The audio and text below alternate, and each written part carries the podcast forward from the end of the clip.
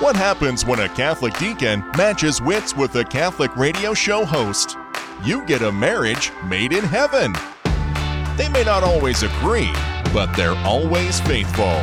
It's the Aikens with their view from the pew on Mater Dei Radio. And welcome to this episode of View from the Pew. I am your host, Brenda Aiken, and joining me today is the man who's probably more spontaneous than I am, the good deacon, Scott Aiken spontaneous. That's uh, interesting because I think I probably view myself as more reactive.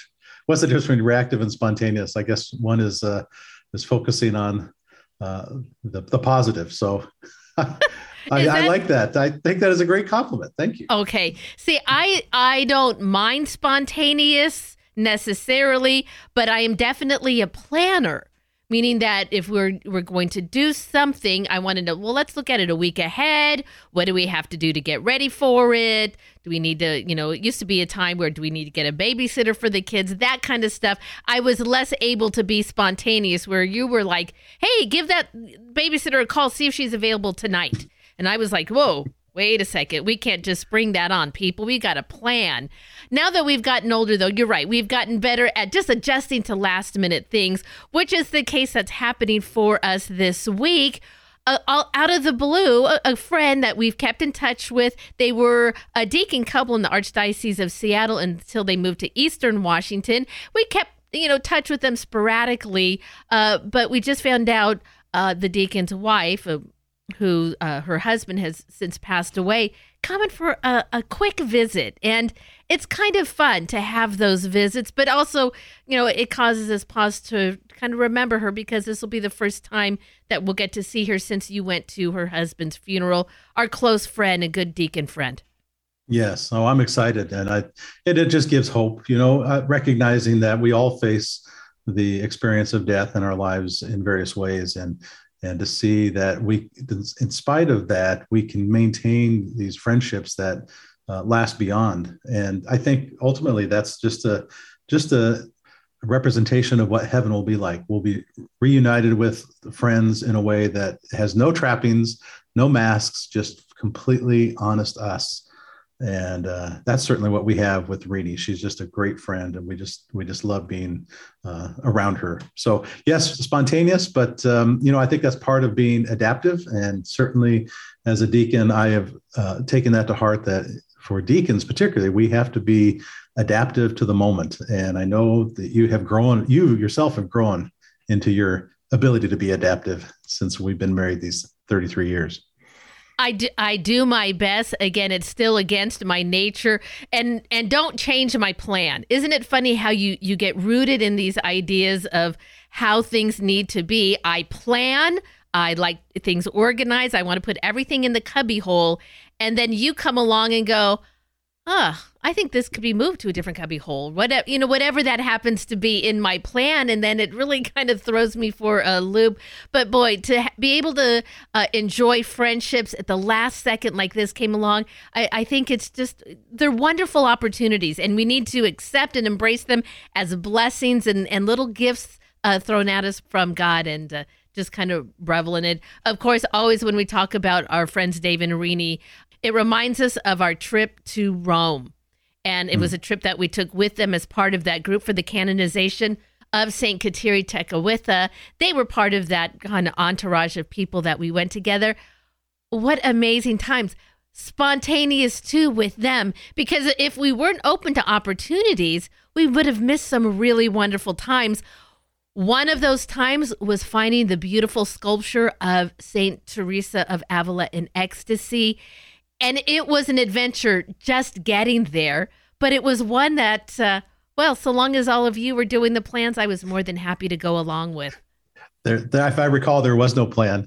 We just we just had a destination, and thanks be to God, we followed God and got to the destination just fine. And in that whole journey, I thought, wow, that was that was a miracle that we we got on the, the metro in Rome. We got on uh, the right path to get to the place. Yeah, all of the, all of the pieces coming together. It was a pilgrimage. That was a point of of clarity for me that yeah, we're on pilgrimage because God is leading us right where we are being inspired to go. So it was a beautiful statue.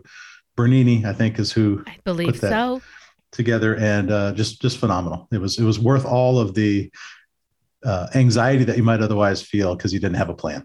You know, those were wonderful adventures that we look upon and we remember fondly. It's almost like going back and pulling a book off the shelf again, one that you just loved rereading. But then when you open up the pages, just because of who you were at that point of life, you start to look at things just a little bit differently. And the things that you used to remember about a book, well, they mean a little bit differently. I kind of think of that trip to Rome the same way that I remember experiencing it and how wonderful it was, but looking back, wow, the deeper meanings and those little miracles that happened throughout the trip. Well, just through older eyes and, and life experience, you go back and you go, I, get where God was leading us. You know, the same is true for many books. And today we've got a very special guest. Joining us today is Professor Leonard DeLorenzo. He has a new book that he's the editor of that he brought together incredible scholars. They read the entire series of the Chronicles of Narnia and wrote the book the Chronicles of Transformation. And in it, they take a little bit of time and look at each one of these books and really draw you into a little bit deeper understanding than just the surface fantasy that many children love. Yeah, I certainly loved reading fantasy books when I was young, and I and I read through C.S. Lewis's writings, and uh, I, I, read through Tolkien's writings, and my imagination as a child is just uh, limitless, you know. And as you get older, you have to really work to remind yourself that's that's really valuable to maintain your imagination. In fact, I had a deacon friend of mine tell me, you know, we need to we need to be able to dust off our imagination. So we're going to talk a little bit about the book, but then just talk about how we can maybe dust off our imaginations to see the life that God has given us anew. So we got a great show ahead for you on this week's View from the Pew. Stay with us.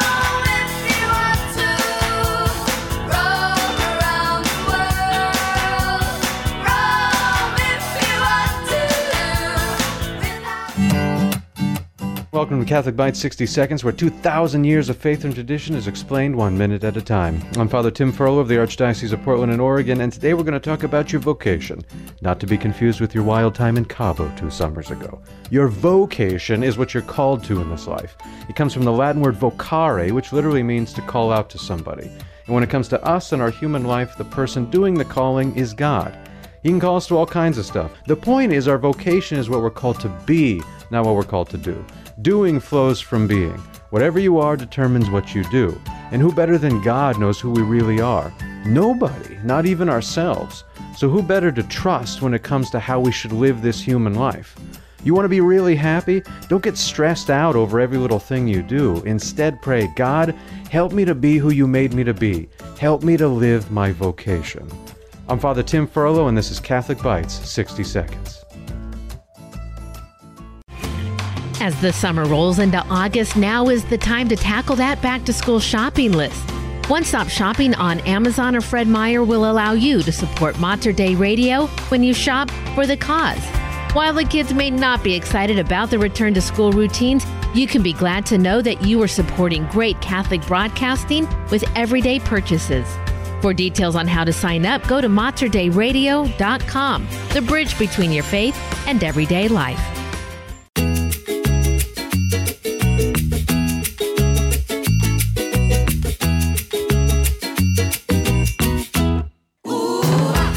Deacon Scott and Brenda Aiken with their View from the Pew on Mater Dei Radio.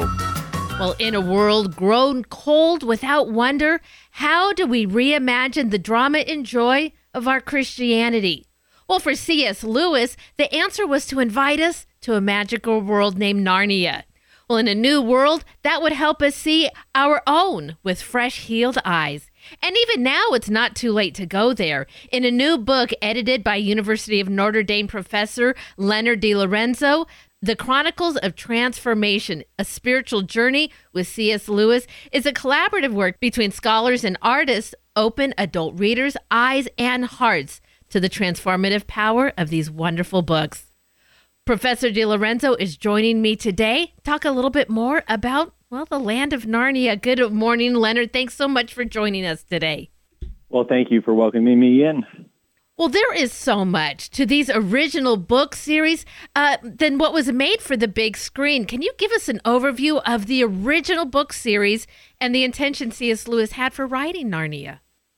Absolutely. As many people would know, there are seven chronicles in this series, the Chronicles of Narnia. And he really, as far as we know from what he's written and uh, from what he shared, he wrote, beginning with the first one, The Lion, the Witch, in the Wardrobe, for his goddaughter, Lucy he said in a uh, note to her when he wrote the first book, you know, I started writing this story for you when you were young, but it turns out that girls grow grow quicker than books do, and so he published the book before she was, uh, uh, you know, before she had reached into uh, sort of her teenage years, and he thought, well, maybe now you're a little bit too old for this, what seems like a childlike story, but there will be a time again when you'll appreciate it, and I give it to you for that time. So these stories came intended for a child, but even from the very beginning, C.S. Lewis had in his mind, there will perhaps be a time when, as an adult, you can return to this. And the seven chronicles followed from that. He didn't, he doesn't seem to have had the intention to write seven right from the beginning, though uh, especially one of our contributors, Michael Ward, has detected that it seems like the seven uh, planets of medieval, cosmology are a sort of pattern for these seven chronicles, so there is some intentionality there. But nevertheless, there was an order of discovery, of discovering this new world, of being re uh, energized for seeing our own world with new wonder, and it began with writing for a child. Leonard, if a person were to sit down and begin reading this series, as you said, he it took him a while, and while he intended it for a, his his goddaughter, well, she became a little bit older. Can you see the progression of his writing in these books? Meaning that as you got through the series, did it try to draw in a more older, maybe preteen, or even a, a young adult reader? You know, it is interesting to track the way in which the chronicles themselves develop. And one of our contributors to our volume, uh, Peter Schakel, who is a Lewis scholar in his own right, he wrote about what is the third published chronicle, The Voyage of the Dawn Treader. And one of the things he brings to our attention as readers is that C.S. Lewis is doing some new things in this third chronicle. For one, he's more intentionally bringing in humor and really humor for adults. He's involved, secondly, in satire of the modern world. And the third really uh, sort of noticeable change is he's diving much more deeply into myth. And it seems that he's more and more concerned with really developing myth in its fullest form in a way that somebody like J.R.R. Tolkien would have deeply appreciated. And so you see, I think, as Lewis moves through these chronicles as an author, it's not that they necessarily get more sophisticated or they get better or worse. It's that they change with him and they change for the reader in what you're encountering and what you're engaging.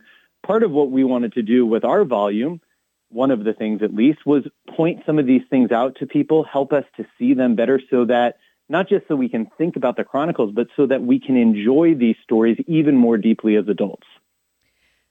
The name of the book is The Chronicles of Transformation, a spiritual journey with C.S. Lewis. It is out by Ignatius Press and it was edited by Leonard DeLorenzo, who is joining us today. Well, let's break this open a little bit. Tell us a little bit about how you put all of these, I guess, maybe essays from different scholars and artists to bring this work together. It really began with a liturgical exercise that we were involved in, believe it or not, uh, several years ago. We had gotten in the habit of gathering year after year. And for one of these years, we thought that we would offer as a sort of communal reading with some enriching talks and presentations, the Chronicles of Narnia.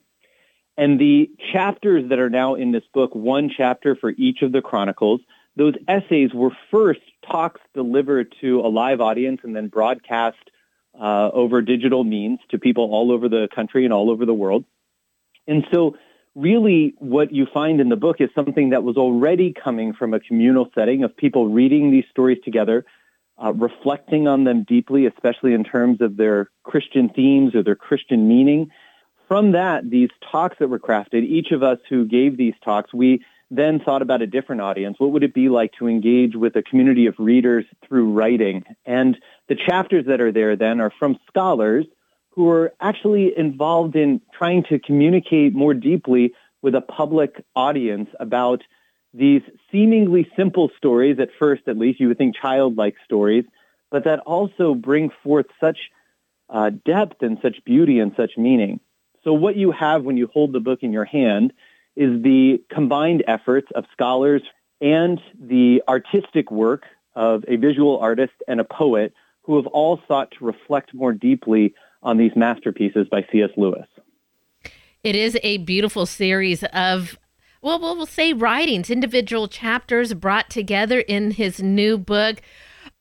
Leonard, I'd love to ask you this question. In looking at all of these essays that you've brought together, and maybe C.S. Lewis intended that that this book kind of people come back to it eh, over mm. years, over their life, meaning that when they read it as a younger person or in, the, and then their teen years and, and young adult years, that more was to be drawn out of it. In your process, in putting all of these works together, was there something about the, like a, a theme that maybe you didn't initially feel or understand when reading the books, but then when you come back to it with different eyes based on the world that we're living in, that you went, oh, he's getting at this. Did you find that there mm. were themes like that throughout? There were so many of them, and I can probably just maybe cherry pick. I'll pick one of them, um, and it comes directly from one of our contributors. So let's say Rebecca Lamb, who wrote the essay or the chapter on the silver chair. She brings to the fore something that once you're told it and you're and, and somebody helps you to see it, you can't unsee it, and it's almost like, oh my goodness, how did I not know this before? But I think as adults, we have to be shown this. She shows us that the silver chair is very, very much about theories of education. And C.S. Lewis there is not just writing a story to get a message across. He's actually immersing you in a world where there are different kinds or different modes of education going on at the same time. And what he's, it seems that you're being led through, if you allow yourself to be led through, is what it means or what it is like to develop a memory, a memory that becomes the seat of wisdom, of seeing, of interpretation, of what it means to actually allow yourself to be immersed in a story to appreciate literature or meaning without always having to analyze it and be tested on it. Though there are important things to be tested on. And even in that story, the memory is being tested. It's not simply for the end of producing something that we're educated. And I think what C.S. Lewis does for us with the Chronicles of Narnia here for children is it immerses you in a kind of world where things matter, whether you remember them or not, whether you have courage or not, whether you're able to ward off evil enchantments or not. And for adults, it brings us to see what, how important it is in the ways in which we've learned to see the world or not see the world, of how we raise our children, of what we value. C.S. Lewis, for example, gives us a sort of philosophical treatise on this in his book, The Abolition of Man. But what's happening in the silver chair is you're being immersed in a world where the things that he talks about in The Abolition of Man are actually surrounding you here in the silver chair, and you feel the drama, the narrative. So I just highlight that as one really important thing I think that was brought up. There, there's so many of them that I learned about and I was edified by in even reading and learning from my fellow contributors. Oh, absolutely. Well, maybe parents, if you're looking for one last way to embrace summer reading, pick up a copy of the Chronicles of Transformation and have the whole C.S. Lewis series handy so that way you can read them all together as a family. The book is available through Ignatius Press. Leonard, thank you so much for your time today. Thank you for this great book. It's just a wonderful way to dive into, well, a family favorite. Thanks for your time today. Well, thank you, and thank you for your interest. So, the name of the book again, The Chronicles of Transformation A Spiritual Journey with C.S. Lewis. It is out by Ignatius Press. It is edited by Professor Leonard DeLorenzo. I will be sure to add a link to where you can get right to Ignatius Press to find a copy for yourself and also to Leonard's webpage that he just mentioned. You're going to find those links on the podcast of this interview, materdeiradio.com, and the Hail Mary Media app.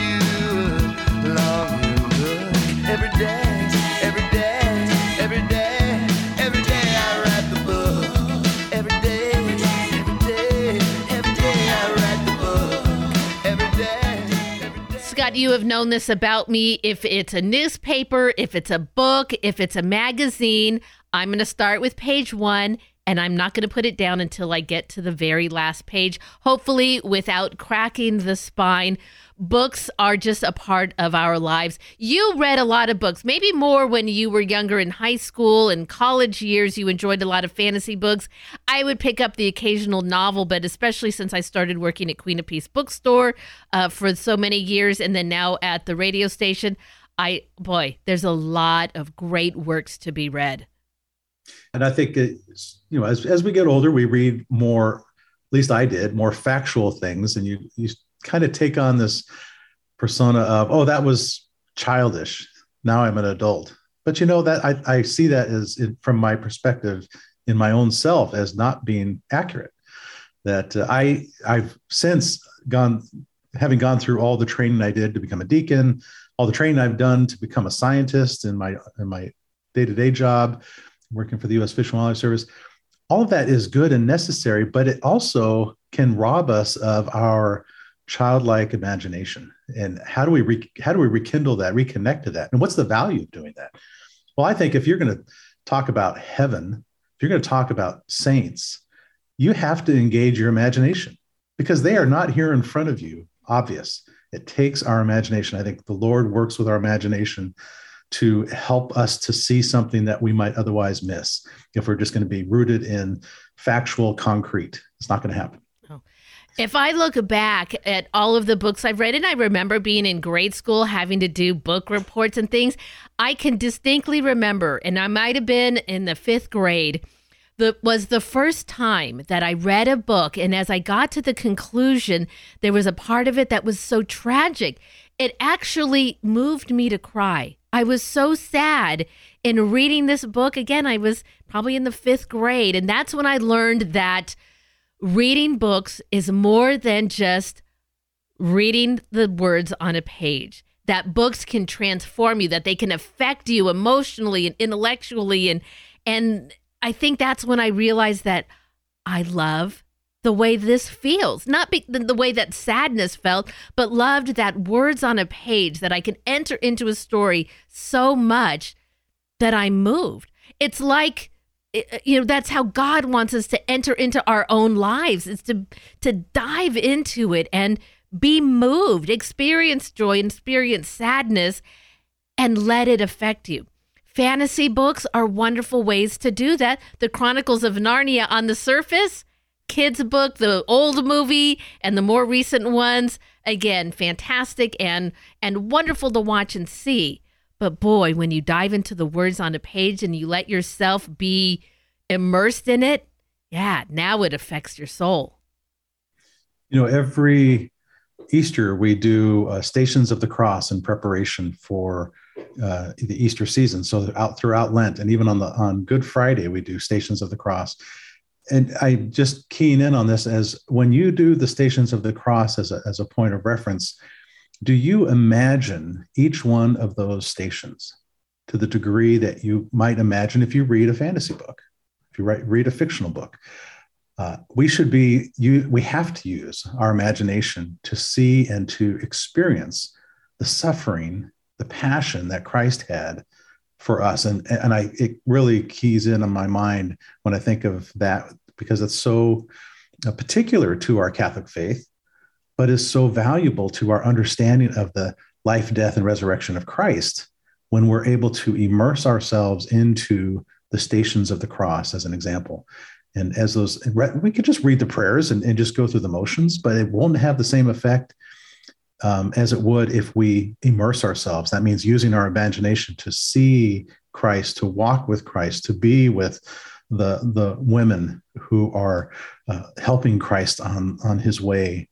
Uh, all of that is is imagination, mm. and it's it's a matter of us to rekindle that childlike ability to place ourselves mentally into a scene, into uh, an event, and receive the emotion that is part of that event. Were we there actually in person? Well, Scott, just as Leonard and I had talked about in our interview, is that when you look at watch movies and then you turn around and read the books, and we've done that with our kids, kind of they've seen different movies and then they've read the books, they go, Oh my gosh, the the book was so much better in my mind reading it than what they displayed on the screen. Well, that's going to be the same thing with our spiritual life that it's so much more when we allow ourselves to enter into it in our own minds and imagine and dwell and contemplate. Well, scripture, our prayers, the lives of the saints, our Christ, and of course, our Blessed Virgin Mary.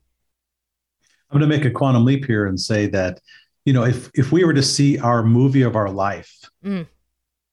would we have experienced it the same way as if we let it unfold as you do when you read a book?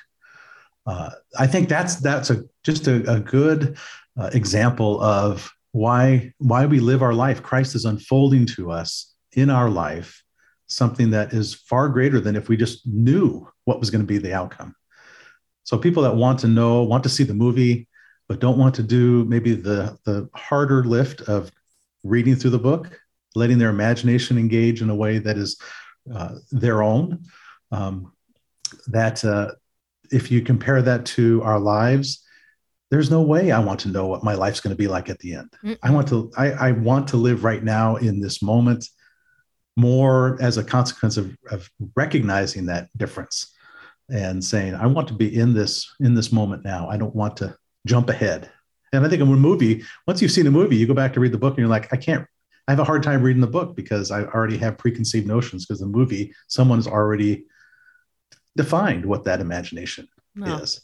So, and I love movies, but I think books are absolutely engaging, and especially fantasy books like C.S. Lewis's book. Oh, absolutely. I love how you put that, Scott. We should live our lives so that way, well, we're all eager to turn to the next chapter. Scott, before we go, will you end us in prayer? Lord, we thank you for the spontaneousness of your grace in our lives, that you just pour it out with great abandonment for us to trust that we will make use of it. Help us to make use of the grace you give us. Help us to respect that and be grateful to you who provide everything of value in our lives. Help us this week to gain strength in ourselves and in our faith and in our communities of faith. We ask all this in your name, Jesus Christ. Amen. And that is going to wrap it up for us this week. Please tune in next week as we share with you more stories about our faith, our family, and our view from the pew.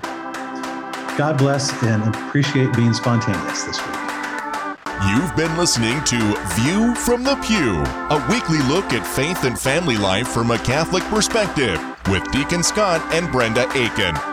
For more information on the Aikens and to listen to an archive of their previous shows, visit them online at materdeiradio.com slash pew. View from the Pew is produced at the studios of Mater Dei Radio in Portland, Oregon.